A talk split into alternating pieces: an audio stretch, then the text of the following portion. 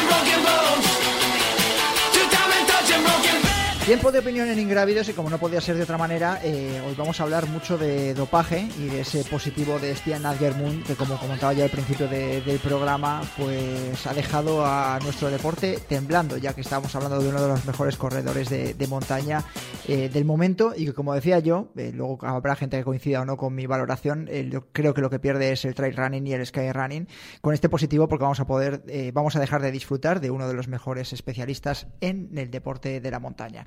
Abel Regnol, ¿qué tal? Muy buenas. Eh, ah, creo que Abel sí que está, ¿no? Ese, ese, ese, pitidito no es de él, ¿no? No. Abel, hola, ¿qué tal? Buenas. Sí. Hola, buenas. Hola, Abel está ahí. Andrés García, ¿qué tal? Muy buenas. Andrés es el que ha cortado. Bueno, pues seguimos, intentamos volver a, a llamarle. Nano López, ¿qué tal? Muy buenas.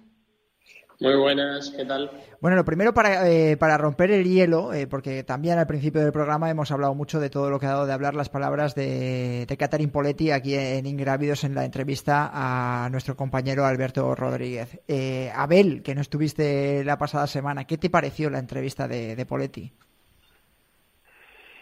Bueno, me pareció que ellos desde UTMB tenían que hacer algo y decir, no dar su versión de, la, de los hechos y no esperaba menos de, ellos, ¿no? Al final, si lo piensas bien, eh, más allá de darle la razón o no a Kilian, ellos lo que han, lo que han hecho es tirar para adelante todavía, más. O sea, es como, yo por, yo saco la impresión de que los Poletti en general a la organización pues le han querido pegar un pequeño tirón de orejas, ¿sabes? Con esas respuestas un poco tan digamos contundentes, ¿no? Con- para describir la, la relación que tienen ahora con Kylian, ¿no? No lo sé. Y luego me hace gracia que termine diciendo un poco que pero tarde o temprano como que volverá a UTMB. Yo no lo sé, tengo mis dudas, la verdad, de que vuelva, pero bueno, creo que es como dar una de cal y una de arena, ¿sabes? Pero dieron más de cal que de arena, en este caso, en mi opinión. Mm, sí, eh, yo lo que, creo que la valoración que hacía Andrés García, creo que estás ya por ahí, ¿no? Hola Andrés. Sigue muerto Andrés, Sara. Ah, sí que está, pues no lo escuchamos. No lo escuchamos. Que decía yo que el tema de quizás coincido bastante con tu valoración ¿eh? a mí me soy bastante escéptico con, con, respecto al regreso de Kilian Jornet a UTMB nunca se puede decir nunca no eh, pero es verdad que a mí me parece que muestra más una realidad que más allá del comunicado oficial no que, que se apresuraron a sacar ambas partes pero que para mí como siempre digo hay que saber leer entre líneas no esta esta entrevista de Catherine Poletti eh, muestra más lo que es la realidad del la desazón que pueden tener o la decepción que llega a decir ella, ¿no? Eh, de Solé con respecto a, a Kilian Jornet. Y luego, bueno, pues si nosotros aquí, entre comillas, no nos atrevíamos a hablar de boicot, ya lo dice ella directamente, ¿no? Que le ha llamado al boicot. Es decir, que. Exacto. y esto es lo relacionado a Kilian y al boicot. Pero sí, sí, hay mucho más que hablar sobre esa entrevista de los planes que, que tiene UTMB y todo eso, pero con respecto al mm, boicot, presunto boicot, pues ya lo ha dicho todo ella, vamos, ella no le ha puesto nombre y apellido el tema, ¿no? O sea que... ¿Qué sabes, eh, ¿Sabes algo más de esa supuesta carrera que van a hacer en, Canadá y que pues, podría ser sobre las fechas de UTMB? Bueno, no es tampoco un secreto. O sea, es todo, bueno, todo es algo público. Se sabe que Gary Robbins eh, está trabajando para conseguir los permisos necesarios para poder crear la carrera. Solamente falta el tema permisos, porque allí, como sabéis, la mayor parte del territorio es privado, a nivel de ranchos, granjas, etcétera, etcétera. Entonces no es tan fácil, pero mm, sí que es algo que es público, de, alguna, de algún modo, ¿no? Y que sería, pues, como un par de, una semana o dos por fechas después de, de, de Chamonix. Pero, vamos, no es algo que se esté trabajando en la sombra, ni mucho menos. O sea, si tienes un poco de conocimiento del mercado estadounidense, del trail y del ultra, todo el mundo sabe que Gary Robbins se ha hecho público ya. De hecho, Chuck Miller ha dicho que no quiere tomar decisiones para esas fechas porque precisamente está pendiente de si finalmente se celebra o no la carrera que está preparando Gary Robbins con su equipo. Vale, pero que es que es, eh, de hecho, la mayoría de los comentarios que han ido relacionados, que van un poquito más allá de la valoración de hacia las palabras de Catherine Poletti, posicionándose al lado de Kilian, de Poletti, llegando más allá, hay muchos otros eh, oyentes que han dicho, bueno, eh, es que van a ir seguro que los dos a la carrera de, Gary Robbins en Canadá, que yo no sabía si era una semana, dos semanas o coincidía, habrá que verlo, ¿no? Pero bueno, sí que es verdad que parece como que va a ser una alternativa. Sí, eh, parece que sí, pero bueno, de hecho, mm, me consta, hace una semana o dos todavía no había nada en firme, pero precisamente por el tema de, de los permisos. No sé nada, no sé mucho más ahora mismo y yo creo que cuando se sepa los nombres que están interesados en hacer esa carrera lo harán público, porque uno, uno de, los que lo ha hecho público ha sido Zach, precisamente, en otro podcast, eh, en Run Free Trail, creo, en Single, single Track, uno de los dos, no recuerdo, en creo que en Single Track. Y lo ha dicho el mismo, que estaba esperando un poco a eso, pero es algo que Estamos de meigas hoy, ahí perdíamos un poco la voz de, Abel Regnol. Eh, Andrés García, la tercera bala vencida. Venga, Andrés, hola. Hola, muy buenas a todos. Bien, bien, bien, bien, oye, que se note que estás en la capi, vamos, que ahí el sonido tiene que ser espectacular. Sí, sí. Eh, Stian Adgermund, ¿cómo te quedas?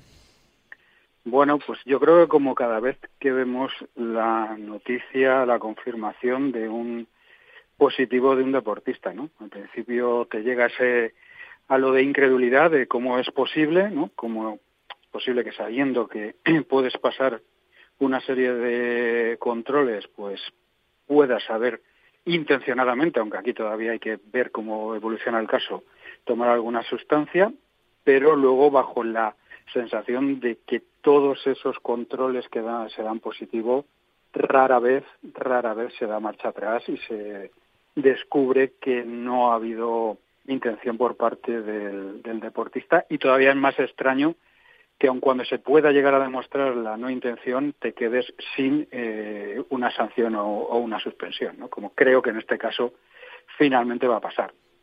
Quizás es por ahí por donde hay que empezar. Es decir, eh, muestra A positivo, muestra B o contraanálisis positivo también. Raro es el caso donde teniendo estas dos muestras que no hay un defecto de forma o que hay una rara coincidencia, que son casos muy contados, no hay sanción.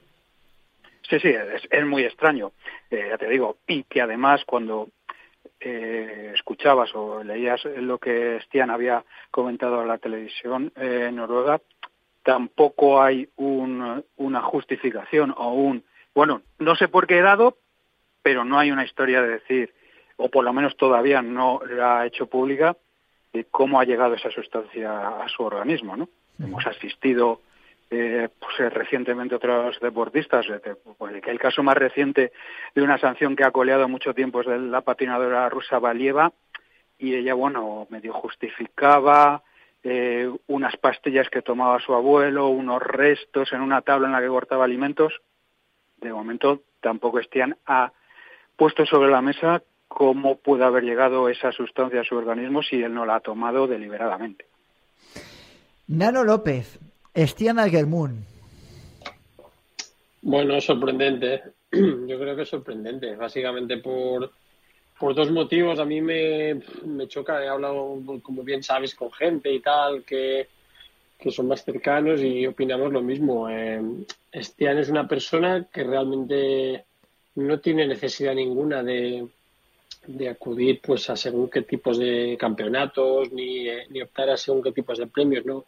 no le mueve esa necesidad más allá de la motivación pues de la propia carrera en sí o algo que le motive para ir, por lo tanto no, no guarda un sentido especial pues eh, este positivo y después por lo que bueno pues lo que se ha discutido mucho en, en, estos últimos días en, torno a él mismo es decir es una persona eh, siendo sinceros siendo claros creo que hay personas que son más susceptibles de crear sospecha o no y esto es algo que hemos hablado muchas veces, el doble rasero, la doble moral, pero es algo que todo el mundo quiera o no hace, el prejuicio, el valor sobre la persona. Estian, la gente que lo conoce poco o algo, saben que no es ese tipo de persona sospechosa. Unidas esas dos cosas, sorprende. Ahora sí que es cierto que, claro, se ha dado positivo en, en las dos pruebas y además como una sustancia que es enmascaradora y demás, pues te quedas un poco a cuadros porque dices, hostia. Eh, dos, eh, ahora mismo dos contertulios, sorpresa. Eh, Abel Regnol, Estiana Germún. Bueno, un poco también sorpresa, pero yo creo que tampoco hay una consideración judeo-masónica para contaminar los soflas de ningún corredor y mucho menos el de Estián.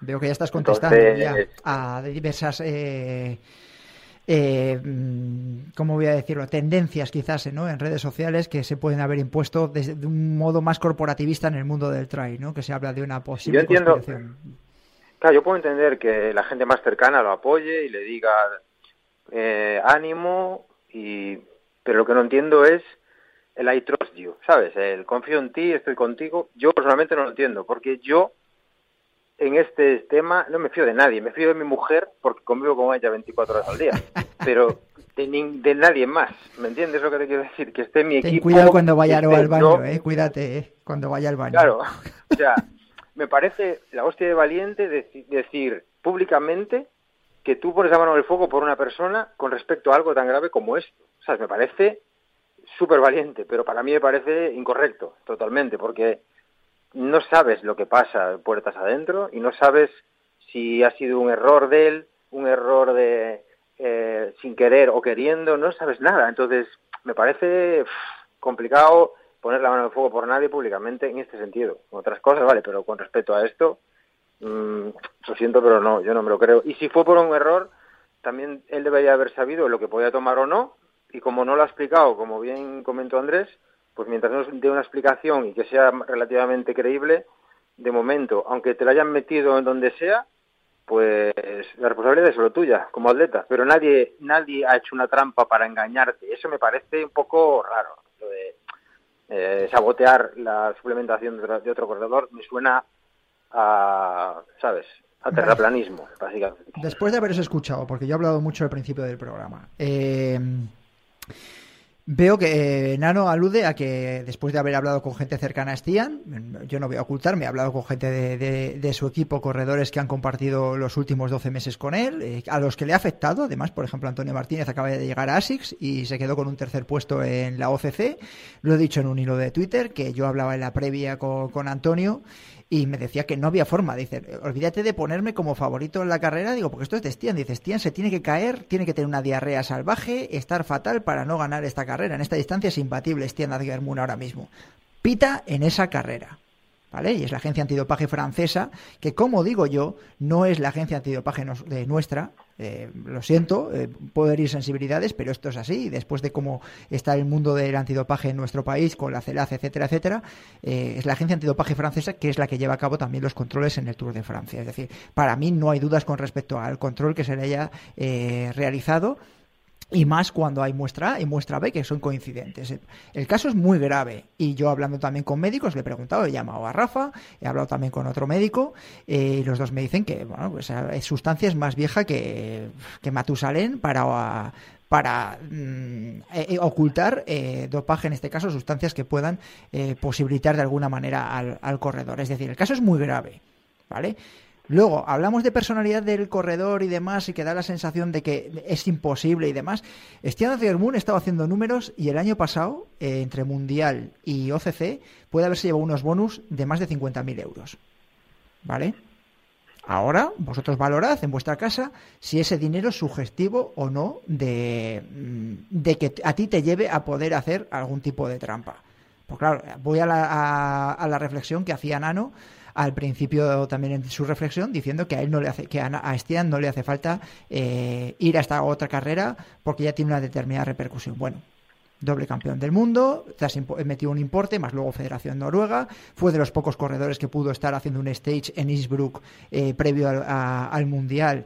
Eh, para eh, estar en un bueno todos acordaros de toda la movida que ha habido con el maratón de Innsbruck que es donde se pone campeón del mundo las críticas en la selección española dentro del seno de la selección española diciendo que había que haber reconocido esa carrera porque era más dura de lo que se esperaba y que había que haber estado allí acordaros de los corredores quejándose aquí eh, en ingrávidos Estián lo conocía casi al dedillo, porque había podido ir con la Federación Noruega, de la que tiene bonus también por haber con, eh, ganado ese mundial, igual que de ASICS, igual que por ganar la OCC.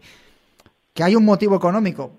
A mí me parece, al margen de prestigio, mm, que tiene que ser evidente. Es decir, yo voy a los hechos, no voy a, decir, oye, qué bien me cae Estián. A mí no me cuadra. Yo también, todos hemos coincidido, los cuatro que estamos aquí, diciendo sorpresa. Sorpresa con respecto al positivo. Y a mí, eh, lo que más me canta de todo, volviendo también a escuchar, después de escuchar a Abel, es que un 90, por no decir un 95, un 98% de, del mundo del trail running ha hecho un corporativismo con respecto a Stian Adgermoon. ¿Veis, ¿Veis el post? Y es que además eh, nosotros aludíamos aquí en España al caso de cuatro o cinco días antes que se había conocido de Mocatir. Es decir, a Mocatir eh, prácticamente le hemos fusilado todos.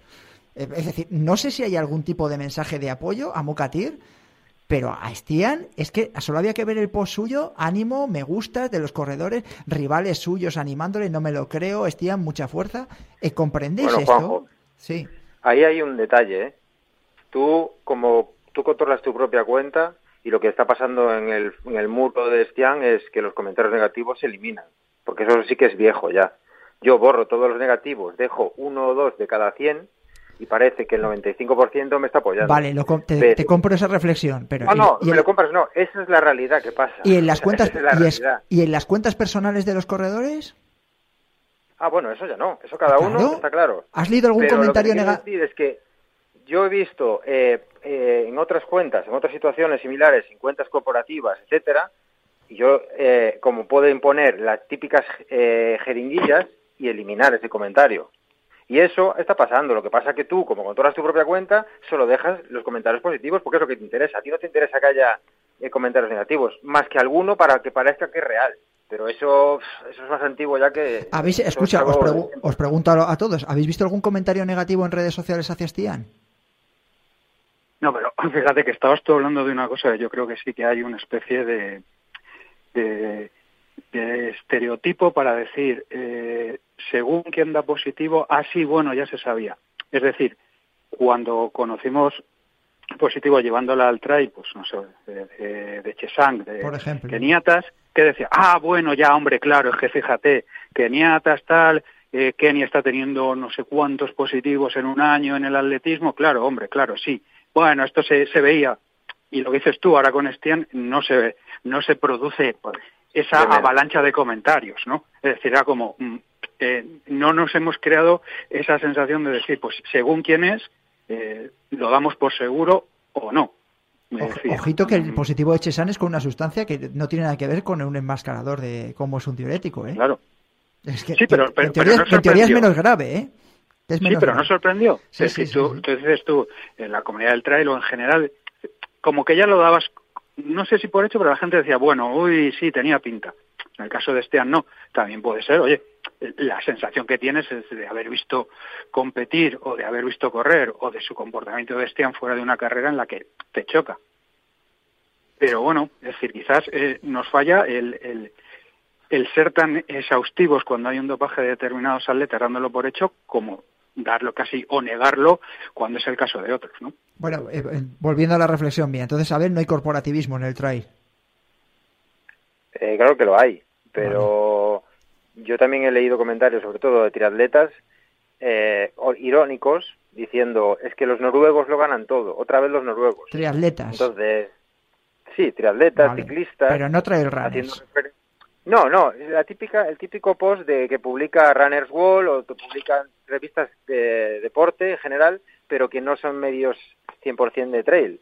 Y entonces ahí el típico ciclista o que puede ser amateur, pues como no conoce tanto a Stian, dirá, es noruego, pues como todos los noruegos, ¿sabes? Y esto sí que lo he leído yo, pero no desde parte de ningún élite, sí que no, ningún élite se ha hecho, digamos, ha hecho público eh, que no fuera apoyándolo, eso es verdad. Por lo menos bueno, no, algunos he leído, pero no voy a hablar por ellos, está claro, pero muy pocos. Muy pocos, vale, sí, hay algunos, vale, pero muy pocos, es decir, no ha salido un, eh, un Francesco Pupi a decir, me quedé segundo en la OCC, me quedé sin premio y fíjate lo que hubiese sido para mí haber ganado eh, la OCC, por ejemplo. O ha salido Antonio Martínez también a decir, me quedo tercero y resulta que es que están haciendo trampas. Eh, Katir no habían pasado 10 horas y estaban saliendo ya rivales suyos a decir que, que bueno, que menuda la que estaba montando. Nano, ¿algo que quieras añadir? Eh, sí, estaba diciendo que, mm, no sé si me oíes, intentaba contar algo que realmente eh, esto que estaba hablando el Andrés, esto sí que es antiguo. Al final hay un clasismo, yo creo, también en el, en el tema de cómo se percibe a un deportista versus una nacionalidad o versus otra.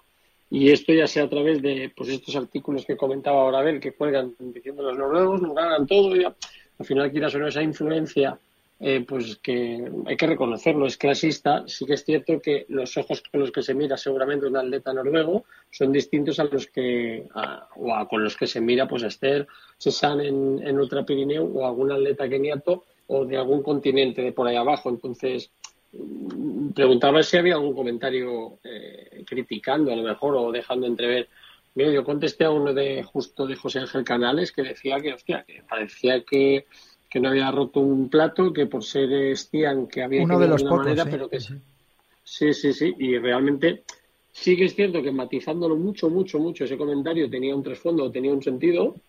Yo decía que es cierto que la gente que conoce muy, muy bien a, a Stian eh, tiene todo el derecho del mundo, luego cada uno que se posicione como quiera, pero tiene todo el derecho del mundo a creer o a confiar o a defenderlo los demás que se suben al carro por el tipo de persona, porque es reservado, es gracioso, es tímido, es rubito y demás, a mí me recordaba mucho al tema pues que en su día se habló muchísimo, que no tiene nada que ver con el deporte, que es qué tipo de refugiado acojo en mi casa. Si es ucraniano sí, pero si es sirio no quiero saber nada. Entonces, claro que hay clasismo en el deporte, en el tema de apreciar si un deportista está limpio, si es creíble, si se esfuerza o si no, en función de, de, dónde es. Sigue existiendo. O sea, no sé, quien lo niegue, me parece que no ve la realidad. Yo lo que decía Abel, yo no estoy de acuerdo. O sea, sí que es cierto que, bueno, si ya no nos creemos ya nuestra propia mujer, mal vamos. Pero más allá de nuestra propia mujer, yo creo que sí que es verdad que en nuestro entorno, hostia, algún amigo, alguna persona muy cercana, yo sí que pondría una mano en el fuego por según qué personas. Quizá dos de mi vida o tres, sí, pero lo haría porque realmente no estoy diciendo con esto que le han hecho un complot, ni mucho menos, sería muy rebuscado, pero igual hay más posibilidades de las que estamos pensando que se hayan producido no de forma totalmente voluntaria. O sí, o lo ha hecho y, oye, pues si de aquí a dos años dice, oye, sí, lo hice y ya está, pues nos daremos un bofetón todos, de, eh, un autobofetón de, de realidad y ya está. Pero igual hay más opciones que ahora se nos escapan y bueno mm, pero yo, eh, está bien que sí que es que además lo he leído esta reflexión que haces Nado y, eh, que sí que es así vale es así vale yo te, creo que es así que, existe ese clasismo pero comparando por ejemplo eh, también tiene mucho que ver la, la la personalidad de ese deportista que se ha fraguado a lo largo de muchos años. Es decir, que no es un papel que hace, eh, que representa en, los últimos cinco o seis meses. Es decir, yo llevaba el ejemplo de Mokatir salvando las diferencias eh, con Lance Armstrong. A mí Lance Armstrong siempre me ha dado la sensación de macho alfa, que además es lo que dice, siempre defendiéndose, atacando. Es decir, ¿a cuánta gente se ha llevado por delante Lance Armstrong para defender que él no se había dopado absolutamente nada, eh, nunca? Y siempre decía el never, never, never, never, never, hasta que dijo que sí que se había dopado y que había pasado todos los controles antidoping. Que a mí es lo que me ha recordado la forma de reaccionar de Mokatir ¿eh? en, en, los últimos días. Es decir, no comparo el caso de comparo el caso de, de Stian y de Mokatir por la forma distinta de distintas personalidades, no porque uno sea blanco y otro más morenito. Incluso podía hacer patria chica y decir que es español y eh, Stian es noruego, ¿no? Pero digo, bueno, Juanjo, yo creo que también tenemos que, que diferenciar una cosa, ¿sí? Mocatis ha saltado tres controles, pero no ha dado positivo. Stian ha dado positivo. Sí, mucho más grave.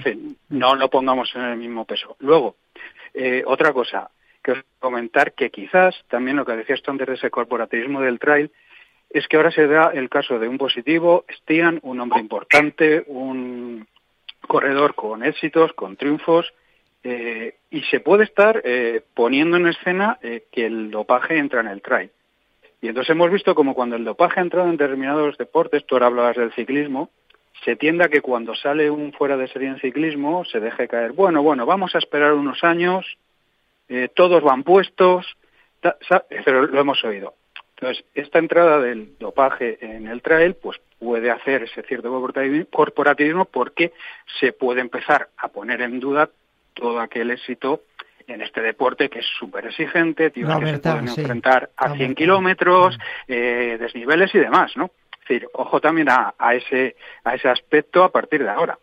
Bueno, las reflexiones que han llegado también de muchos oyentes es que se pone el foco en Stian, que ha dado positivo, pero ya veremos a ver qué sucede con esas personas que corren eh, 100 millas cada mes y, y, parece que no acusan el cansancio, ¿no? Como ya dejando entrever que a ver qué pasa cuando empiecen a pasar controles. Bueno, bueno. Es, volver, es que el fantasma empiece ya a sobrevolar también el trail eh, como, pasa, como pasa en otros deportes. Sí, sí, y la única manera de pararlo es controles muy exhaustivos. Exacto. Sí, sí, sí.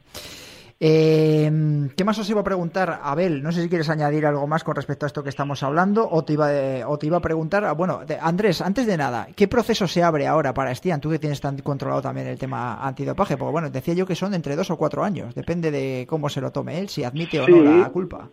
Claro, ahora mismo lo que se está en, en ese proceso de su apelación y de tratar de ver eh, por dónde va la defensa de, de su caso.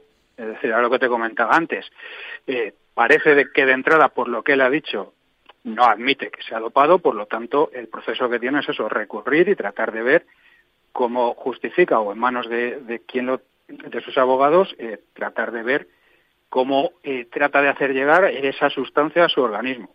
A partir de ahí se tendrá en cuenta y se procederá al, al hecho en sí de la sanción. Pero digo, ha habido casos en otros deportes, por ejemplo, eh, y otras sustancias en los que se ha aceptado una ingesta eh, no intencionada y se ha reducido esa sanción, ¿sabes? Es decir, puede ser de dos años, pero que no haya sanción, es decir, eh, dalo por hecho de que no va a ser así.